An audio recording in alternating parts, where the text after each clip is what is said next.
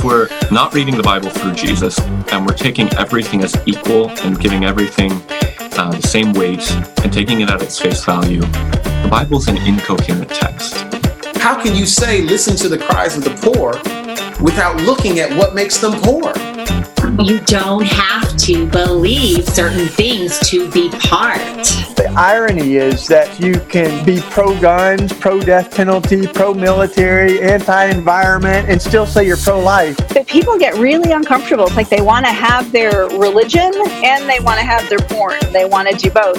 I don't think any form of Christianity deserves to survive and thrive if it doesn't come to terms with the racism of our past. When we really tell the story of Jesus, we find a God who comes to the point where it has all collapsed. If a good teacher is to get a student to get the right answers on the test, and if Jesus was supposed to get us to get the right answer for when we die, then can we just be honest and say, not a good teacher? Hey, welcome everyone to Jesus Never Ran. Always great to be with you. Of course, this episode, as well as most of the Jesus Never Ran episodes, are sponsored by Angie Niska with Rize Nutrition. You can find them at Rize Menominee on Facebook. And if you go to the show notes, you can get your free wellness profile by clicking the link there. That's Rize Nutrition with Angie Niska. Again, that's Rize Menominee. Rize is with a Z. Oh, we have a great guest on the show today. I think you're going to love it. This gentleman has some unique perspectives that you can only get from the experience that he has had in life. So, this week on the show, enjoy my interview with Jay Bakker. My name is uh, Jay Bakker. I am a 45 year old gentleman, author, speaker. I've ran Revolution Church for about almost 25 years. I have a church that I now call a gathering and not very comfortable with the title pastor much anymore, but uh, do pretty much the same stuff those guys do. So that that's what I do. And I, I had a really weird childhood. Yeah, speaking of that weird childhood, Jay, as I mentioned before we started recording, I don't want to belabor this childhood that you had, but why don't you share with the listeners for anybody who doesn't know where you came from, who your parents are. Just share a little bit about that so we can just get that off of our chests and move on to other things. Okay. Well, I mean, luckily in, in September of this year, uh, there's a movie coming out called The Eyes of Tammy Faye that's Jessica Chastain will be playing my mom and Andrew Garfield will be my dad. So okay. hopefully that's good. And so I can just tell people to watch that. But till then, we'll do this. My parents are two kids from the Midwest who met each other in uh, Minnesota at a Bible college and started a children's ministry together doing puppets and traveling around the world doing that and got really good at it and one day got put on TV and part of the deal that my dad had with putting his children's television show on TV is that he could do a late night talk show. The guy who owned the station was a person a lot of people may have heard of, a guy named Pat Robertson. And so my dad started a late night TV show called The 700 Club and that was kind of the beginning of that like talk show format of christian television. Eventually the owner of the network decided he wanted to host the 700 club. And so then my dad started another christian television station my mom and dad called tbn and then those folks decided they wanted to do that. So then my dad started something called the ptl television network. It was actually the first one of the first i think three satellite networks in the world and the first satellite Christian television network. The PTL Television Network presents Jim Bakker. Praise the Lord. See the things which He has And then they started what they wanted to do was a retreat center, but ended up becoming like having a water park and uh, hotels and things like that because they realized people just wanted more. And then also, when you bring your kids to a religious retreat, kids want to do something besides listen to speakers all day. But my parents became the biggest televangelists in the world. And so my dad filmed five shows a week, plus did his uh, church. My mom did 10 shows a week, plus did church on Sunday. And um, they did a lot of great stuff and a lot of weird stuff. My dad had to raise a million dollars every two days to keep the place open. So he got really into the prosperity gospel. Is, I mean, gosh, I can't imagine having that type of budget. I couldn't raise a million dollars in 20 years, much less a million dollars in two days. No kidding.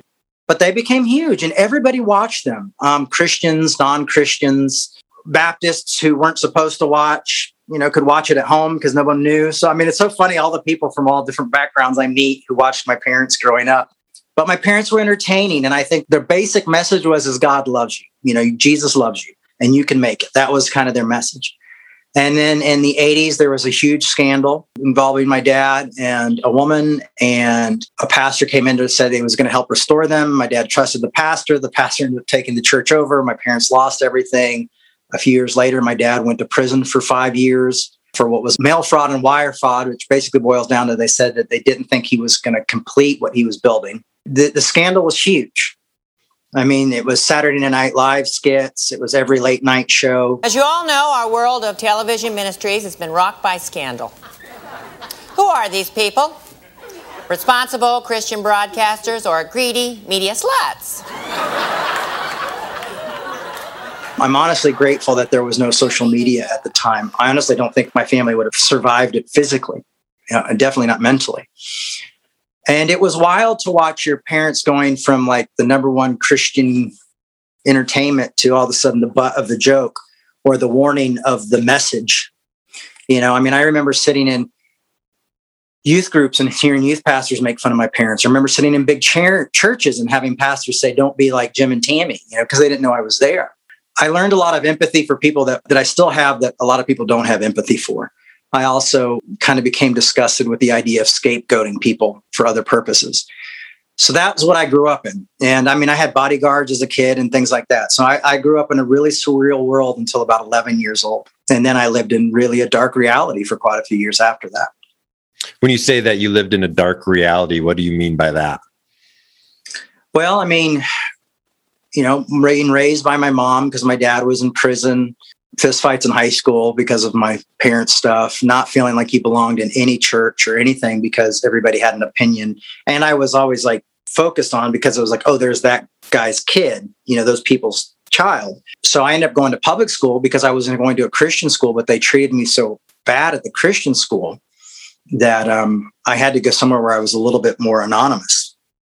And in public school was at least that. My parents got divorced when my dad was in prison um, I was actually the one who told my dad that my mom was leaving him through some unfortunate events of me just happening to be there visiting when that happened for the first time by myself because I was 16.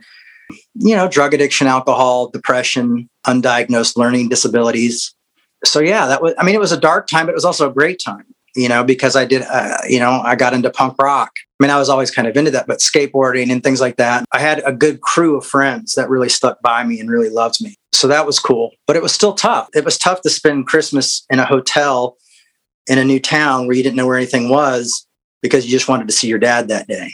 As a kid, it was uh, it was tough to go through, and it was uh, I felt very lost. You know.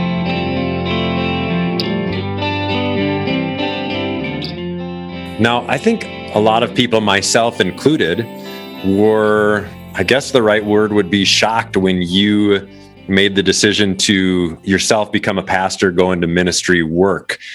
I think a lot of people who would have experienced anything remotely like what you experienced would have likely tried to do just about anything for a living other than what you've decided to do with your life. So, can you walk us through that just a little bit of how you got from that stage of your life to the point where still to this day in ministry work? Well, I mean, in some ways, it kind of happened by accident. I didn't do very well in school. I dropped out of high school and um, worked really hard on getting my dad's prison sentence reduced. So I worked with lawyers and different things like this to try because my dad originally had 45 years. Oh, wow.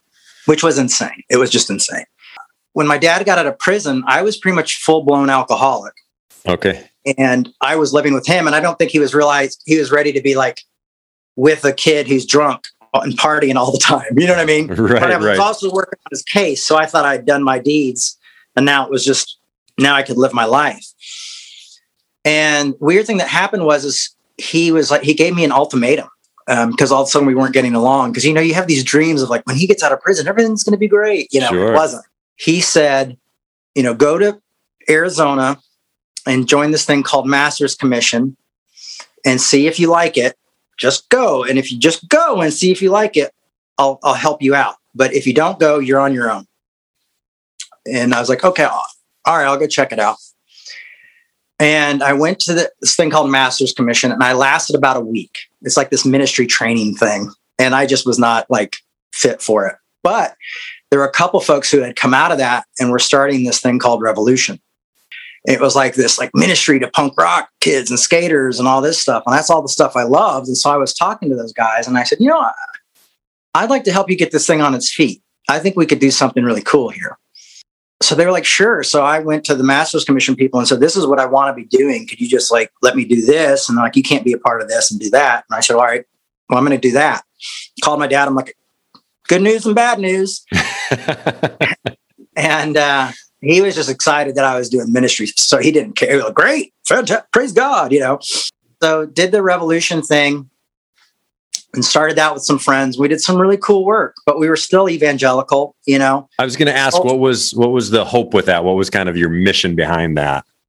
You know, for me, the mission at the time was to just reach kids that were falling through the cracks Mm-hmm. You know, the people who hung out outside church, you know, and didn't feel like they belonged. So I, that was my thing was just like, let's just see if we can create something where we can create an alternative to church. And I got the skateboard and book punk bands and promote shows. And so it was like kind of the best of all these worlds come together. Yeah.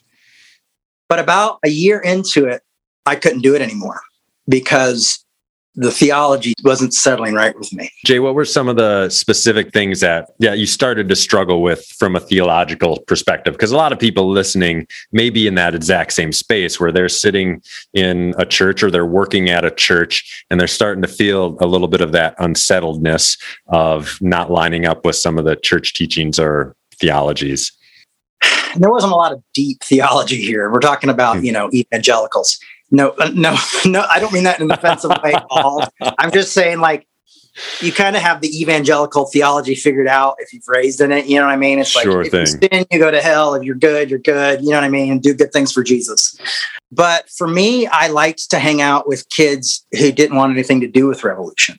That mm-hmm. was what I was intrigued by. I was intrigued by the people who were like, oh man, screw that stuff. So I was like, well, I'm going to go hang out with these guys. And at least they're going to see me, who's like a pastor type person, hanging out with them and we can have cool conversations. And I wasn't the first pastor of Revolution. So my friend who was was kind of like, I'm a little concerned about you hanging out with these guys, kind of in that old evangelical way of like, what kind of friends are you keeping? Now, me, I wasn't doing anything wrong. I was just hanging out with them. I liked it. You know what I mean? I liked going to the coffee shops with them and, and hanging out and skating with them and having conversations. I just thought it was interesting. And I was kind of the odd man out with that crew. And I always kind of liked being the odd man out. But then I started to feel like God hated me. Hmm. You know what I mean? I started to feel like I wasn't doing something right. And I didn't know what that was. I wasn't know if I was like, oh, I lust after girls. Maybe God doesn't like me for that reason. Or I went out of town a few times and drank, and I thought, well, maybe that was it. You know, maybe God's disappointed with me over that. And, Do you think that was like rooted in the way you grew up, or was it more rooted in the people that were surrounding you at the beginning of this? Both, both. Adventure? The way I okay. grew up, and this was our umbrella church was an Assemblies of God church, so they were overseeing us, and and then everybody who was doing it had was raised in the Assemblies of God church. So I just felt like this amount of guilt and something wasn't right and I wasn't able to spend time with the people that I really cared about. And so I left. I just left. I just felt like this isn't what I want. You know, I can't live up to these expectations that I thought God had on me or religion or what something. There was something greater than myself that didn't like me. It was partially me. It was partially myself that wasn't comfortable with being who I was, you know. I think that's such a, a common story when we get down to like the core of who we are that we probably all feel a little bit that same way. And a lot of times we'll put that on other people or on, uh, you know, divinity or whatever. So, what was the process for you? I mean, I talked to so many people who say similar things to what you just said. So, what was the process for you to get to that space to understand that it was you that was creating the struggles in your mind and your heart? And I will say this it wasn't just me, it was also other people around me telling me how I should think. Or, like, if I went on a date, you know, I was getting 100 questions from my Christian friends about what did you do? And was it, you know what I mean? So it was like, you felt like you were like being watched. But what happened was, is my dad was doing like a retreat or something. He was trying to find his his feet and where he wa- was. And so he's had all these pastor friends out. And I, for a while, I lived in Atlanta, Georgia uh, with this family. Took me in when my dad was in prison because my dad was in Jesup, Georgia. So they let me live there and go to their school and become a member of their family. And they were really amazing. And so my friend DE, who was like my brother in a way, was at this event and it was in North Carolina. And so I was only going for the weekend, right? So I go and dad, I told dad, I'll just pick up the speakers at the, the airport and just help out. You know, I just come down and help out. And he's like, great. And I was talking to my friend Donnie Earl Polk, who goes by DE Polk now. We were outside talking and I was having a cigarette. And I said, I think God hates me. You know, I said, I, I honestly think God hates me. I said, I feel guilty all the time. You know, I'm what, 19, 20, you know, probably living the cleanest life I'd ever lived in my life. The only reason I had a cigarette there is because I went out and bought a pack that day, you know, because I was just feeling so overwhelmed. And I was like, felt like I was going to let my dad down because he was so proud of what I was, the work I was doing out in Arizona and stuff. And, and DE said, you know what, Jay, you're full of shit. You're basically making Christ's death in vain. That's exactly what he said to me. He pulled a Galatians Paul on me. yes, he did. And I was like, what do you mean? And he's like, you're trying to earn your salvation, man. You know, basic mainline theology he's Sure. giving me, but I didn't know what this was. You know, I didn't grow up with this basic main. You know, we didn't talk about grace growing up. and so I was like, hmm. And honestly, I thought in my head when he said this to me, I said, whatever helps you sleep at night, buddy. I mean, that's what I thought. I thought I this that. guy thinks he's found a loophole. But that weekend, I called my buddies in Arizona and said, I'm not coming back. And I said, DE, can I come back and live in Atlanta with you? And, you know, we'd be roommates. And he's like, sure, man. He's like, I'm doing this youth pastor thing, blah, blah, blah, blah. I was like, great. I just want to come back. I'll help you out when I can. Moved back there, got a job at the Gap of all places because they were doing their punk rock thing. And so I had blue hair. So they were like, yeah, we'll hire you. So I was like, great Perfect. got a job, living my life. Kind of made the decision that if you know God was there, that I would make a deathbed conversion. I'm like, I'm going to drink, I'm going to live, I'm going to do my thing. You know, and it wasn't like I was just like, I'm just to have a beer at dinner. You know, it was like I was drinking. Like De would like come pick me up at bars late in the middle of the night. You know, and sometimes I would get home and not know how I got home. So there was a, a drinking problem happening. But one day, again, I was outside having a cigarette, and um, I just felt this just horrible, horrible guilt that something was missing. And I went in and I said, DE, I said, listen, man, if this gray shit you're talking about is true, I need you to prove it to me. You've got to prove it to me. And the moral of this story is all great, meaningful conversations with Jay Bakker happen when he's smoking a cigarette, right? That's, Yes. that's the moral. Or, or nicotine mints now. Way to go. So DE said, uh, read Galatians. I said, really? And then after I read Galatians, he said, read Romans and read Corinthians. And I think it was Ephesians after that. And I was floored. And what floored me was, was this message that Paul had of grace. And I know that that's not what a lot of people get out of Paul. He's a complex character and he's also a few forgeries have been made in his name, in my mm-hmm. opinion. But what I was reading was pretty much Pauline and it shook me, this idea of grace. And these things hit me so hard. And I remember I called my dad late one night and I said, Dad, and this was kind of before my dad started going real right wing, called my dad and said, Why didn't we talk more about this growing up? And we weren't really a very spiritual family at home. There wasn't a lot of Bible talk at home. You know, like we watched movies and went swimming and I played with GI Joes and He Man and all that stuff. It, we just it wasn't over a religious atmosphere at my house. It was when I when we went to school and we went to youth camp and when we went to you know Wednesday night church. That's where most of that stuff came in. Because So I you'd like just assumed based on your growing up that your entire life was just inundated with over spirituality, but that wasn't really the case. That's really interesting. No, yeah, the legalism came more from yeah, more from the people who worked for my parents than my parents. Does, isn't it interesting, Jay, that when we're talking about, you know, even the upbringing that that you're coming from, a lot of people in that space, assemblies of God, evangelical circles, grace is the thing that's used to describe what's going on. But once you really have an understanding of what grace is, you realize that what you were experiencing, what you were hearing about growing up or earlier in your life was something that was being called grace, but actually wasn't. No, yeah. It was really kind of a bait and switch kind of thing. I mean, I thought grace was like, come up to the front, you're saved, now get your life together. And so when I talked to my dad about it, he was like, yeah, it's pretty good news, right? And he's like, but the problem is it seems too good to be true. And so I've always struggled with it because it always seems too good to be true. Sure. And that's what he said to me.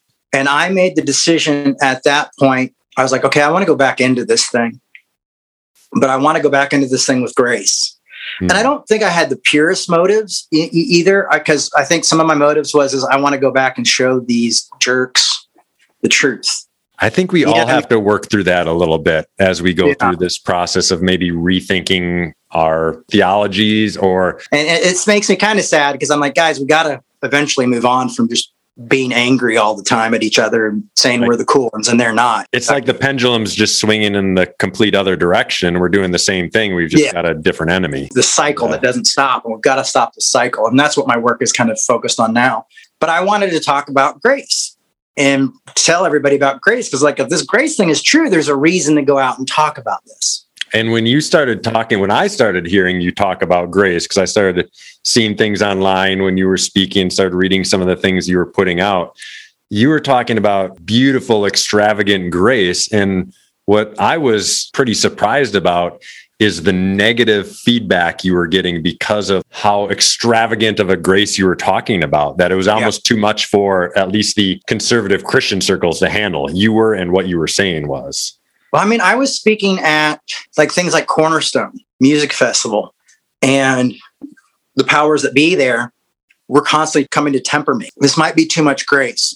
We have one guy who just focuses all on social justice issues and we want to calm him down a little bit too.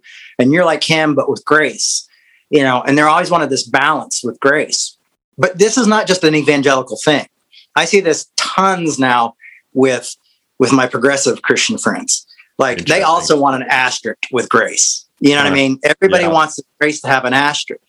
And i believe that grace is anarchy and that there's no system or law that can contain it. And it will continuously upset everyone because it's always going to be for that person you don't want it to be for and that's a hard thing to handle. And it's not fair. You're right. Not fair. Like oh how's that fair? Guy goes and kills 20 people and gets jesus and blah, blah, blah. you know i'm like yeah you're right. He's totally not fair. But yeah so i was preaching grace and these guys were all trying to temper me. I mean i remember at cornerstone one guy wanting to fist fight me after i spoke because he thought it was i was just like hanging out licenses to sin and doing all this crazy stuff the irony that he wanted to get in a fist fight with you about grace is way too good to just pass up. yeah it was and that happened a lot i mean i just i had so many people come after me so then how did you get to a um, place where now, you know, you're planting churches and pastoring? it's a process to get through not grace grace is boom but learning how to live a life that accepts others not just gives yourself grace but gives others grace and learns how to argue well and not have that tendency to just scapegoat each other. Because we don't sometimes realize is that oftentimes we're projecting our own image onto other people and what we're seeing in them is things that we don't like or things that we have within ourselves Sometimes our most difficult times in our life ends up being a bit of our superpower. So how interesting that you're in this space in your life. You saw what it looked like when people scapegoated your parents. Now you have this opportunity and this kind of authority to speak into that as a person who experienced it firsthand, not only within your own heart and your own mind, but also when other people have such an easy tendency to do that. It's cool. It's interesting to see that I still get pushback, but now I get pushback from the people that I originally ran to, which was like the main line and the progressives. Um, I can't even call myself a progressive anymore because, you know, it's like it was devastating when I started seeing like pastors saying, like, you can't be a Christian if you voted for Donald Trump. You know, and if your family voted for Donald Trump, you need to abandon your family. I'm going like, wait a second. I just went through with like gay rights and stuff where we were trying to keep these families from abandoning their kids over this kind of stuff. And then I grew up my whole life being told, like, if you support Bill Clinton or you support this liberal, you know, you're not a real Christian. And now you guys are doing the same thing back to them. And it's just continuously like scapegoating each other and not knowing each other, not having tough conversations. I mean, that's why I love Martin Luther King Jr. has been a huge influence on my life, is because the way he saw enemies, and his enemies were truly enemies. I mean, they wanted to hang him up from a tree. You know, they eventually killed him. But saying, you know, your enemies aren't your enemies. You know, your enemy is misinformation. he he would say, "Yeah, I'm called to liberate the white community as much as I'm called to liberate the black community, because the white community is is in bondage to these negative, wrong misconceptions and these bad ideals and this hate and this, and we've got to set them free too, because they're trapped within hate." And King would say, "You can't let anybody pull you down low enough to hate them. Don't let that happen to you." a lot of times I'll I'll try to be a voice of reason in people's lives that are making a big change of saying you have to be really careful as you leave this thing that was hurtful, harmful, devastating to you that you don't become that same thing that you hate just in a different way because there's this very strange tendency that we as human beings almost naturally slide into that. And it's not just Christianity. No, it's I mean- just everything. We're forgetting that we are a part of it. You know, we're forgetting that our insecurities, our stories, our coping mechanisms are also playing a part in this. Why are we so angry at a church that we were a part of?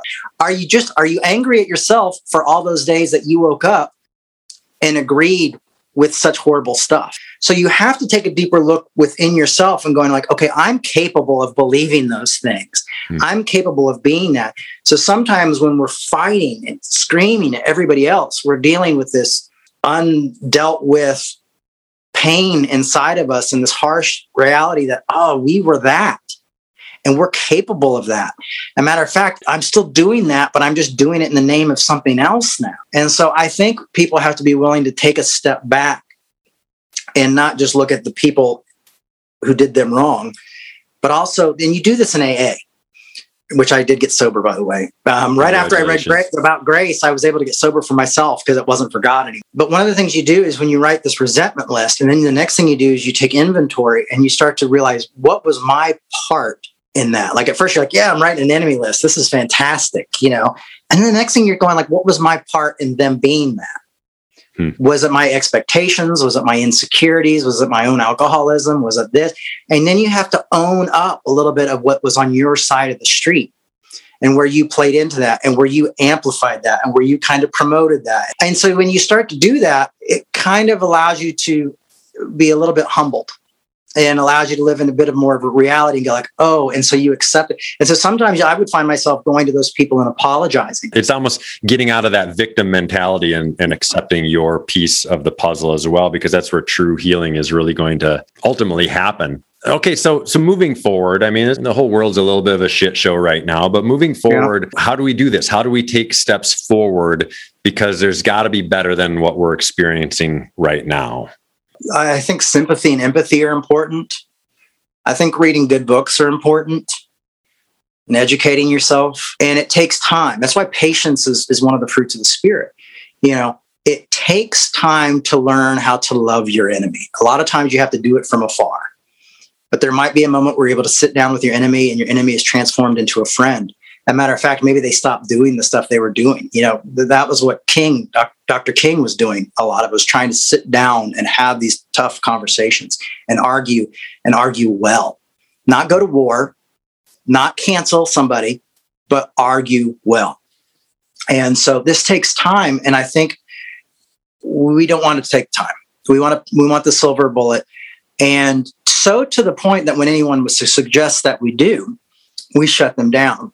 And that's been the hardest part of my work, I guess, over the past year is a lot of people shutting me down. But one of the great things that's come from my work is that we have a very diverse congregation. And when I say diverse, I mean thinking. So I have liberals, conservatives, and woke, and gay, and lesbian, and transgender, bisexual, and all the other letters in the alphabet, and uh, folks who come to my church. I have, you know, people who voted for Trump, people who hate Trump. And what we do in the community is those aren't end alls. Those are hard conversations to have. And we work through those things. We don't have a super sin, not even how you vote or how you think, as long as you can argue well.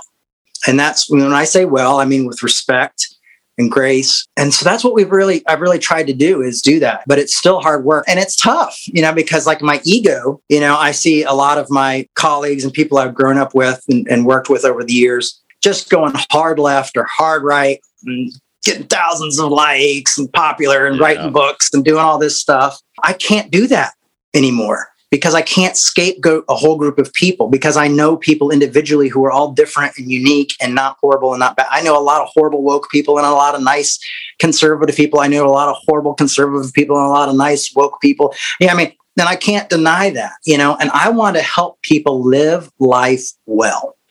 And I want them to do that through critical thinking, not scapegoating, and having tough conversations. Special thanks to Jay Bakker for being on the show for this episode. I told you it was going to be fascinating, and I do not think I disappointed.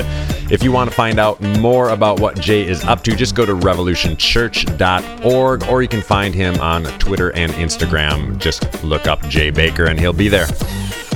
Be sure to let me know your thoughts on this episode. You can do that by simply making a comment in the Facebook post that lets you know that this episode was out, or you can message me on Instagram. Would love to hear your thoughts so we can make this show the best it can possibly be. Of course, you can support this podcast by following us on Apple Podcasts or subscribing anywhere else. Write us a review and give a five star rating. Until next time, keep walking.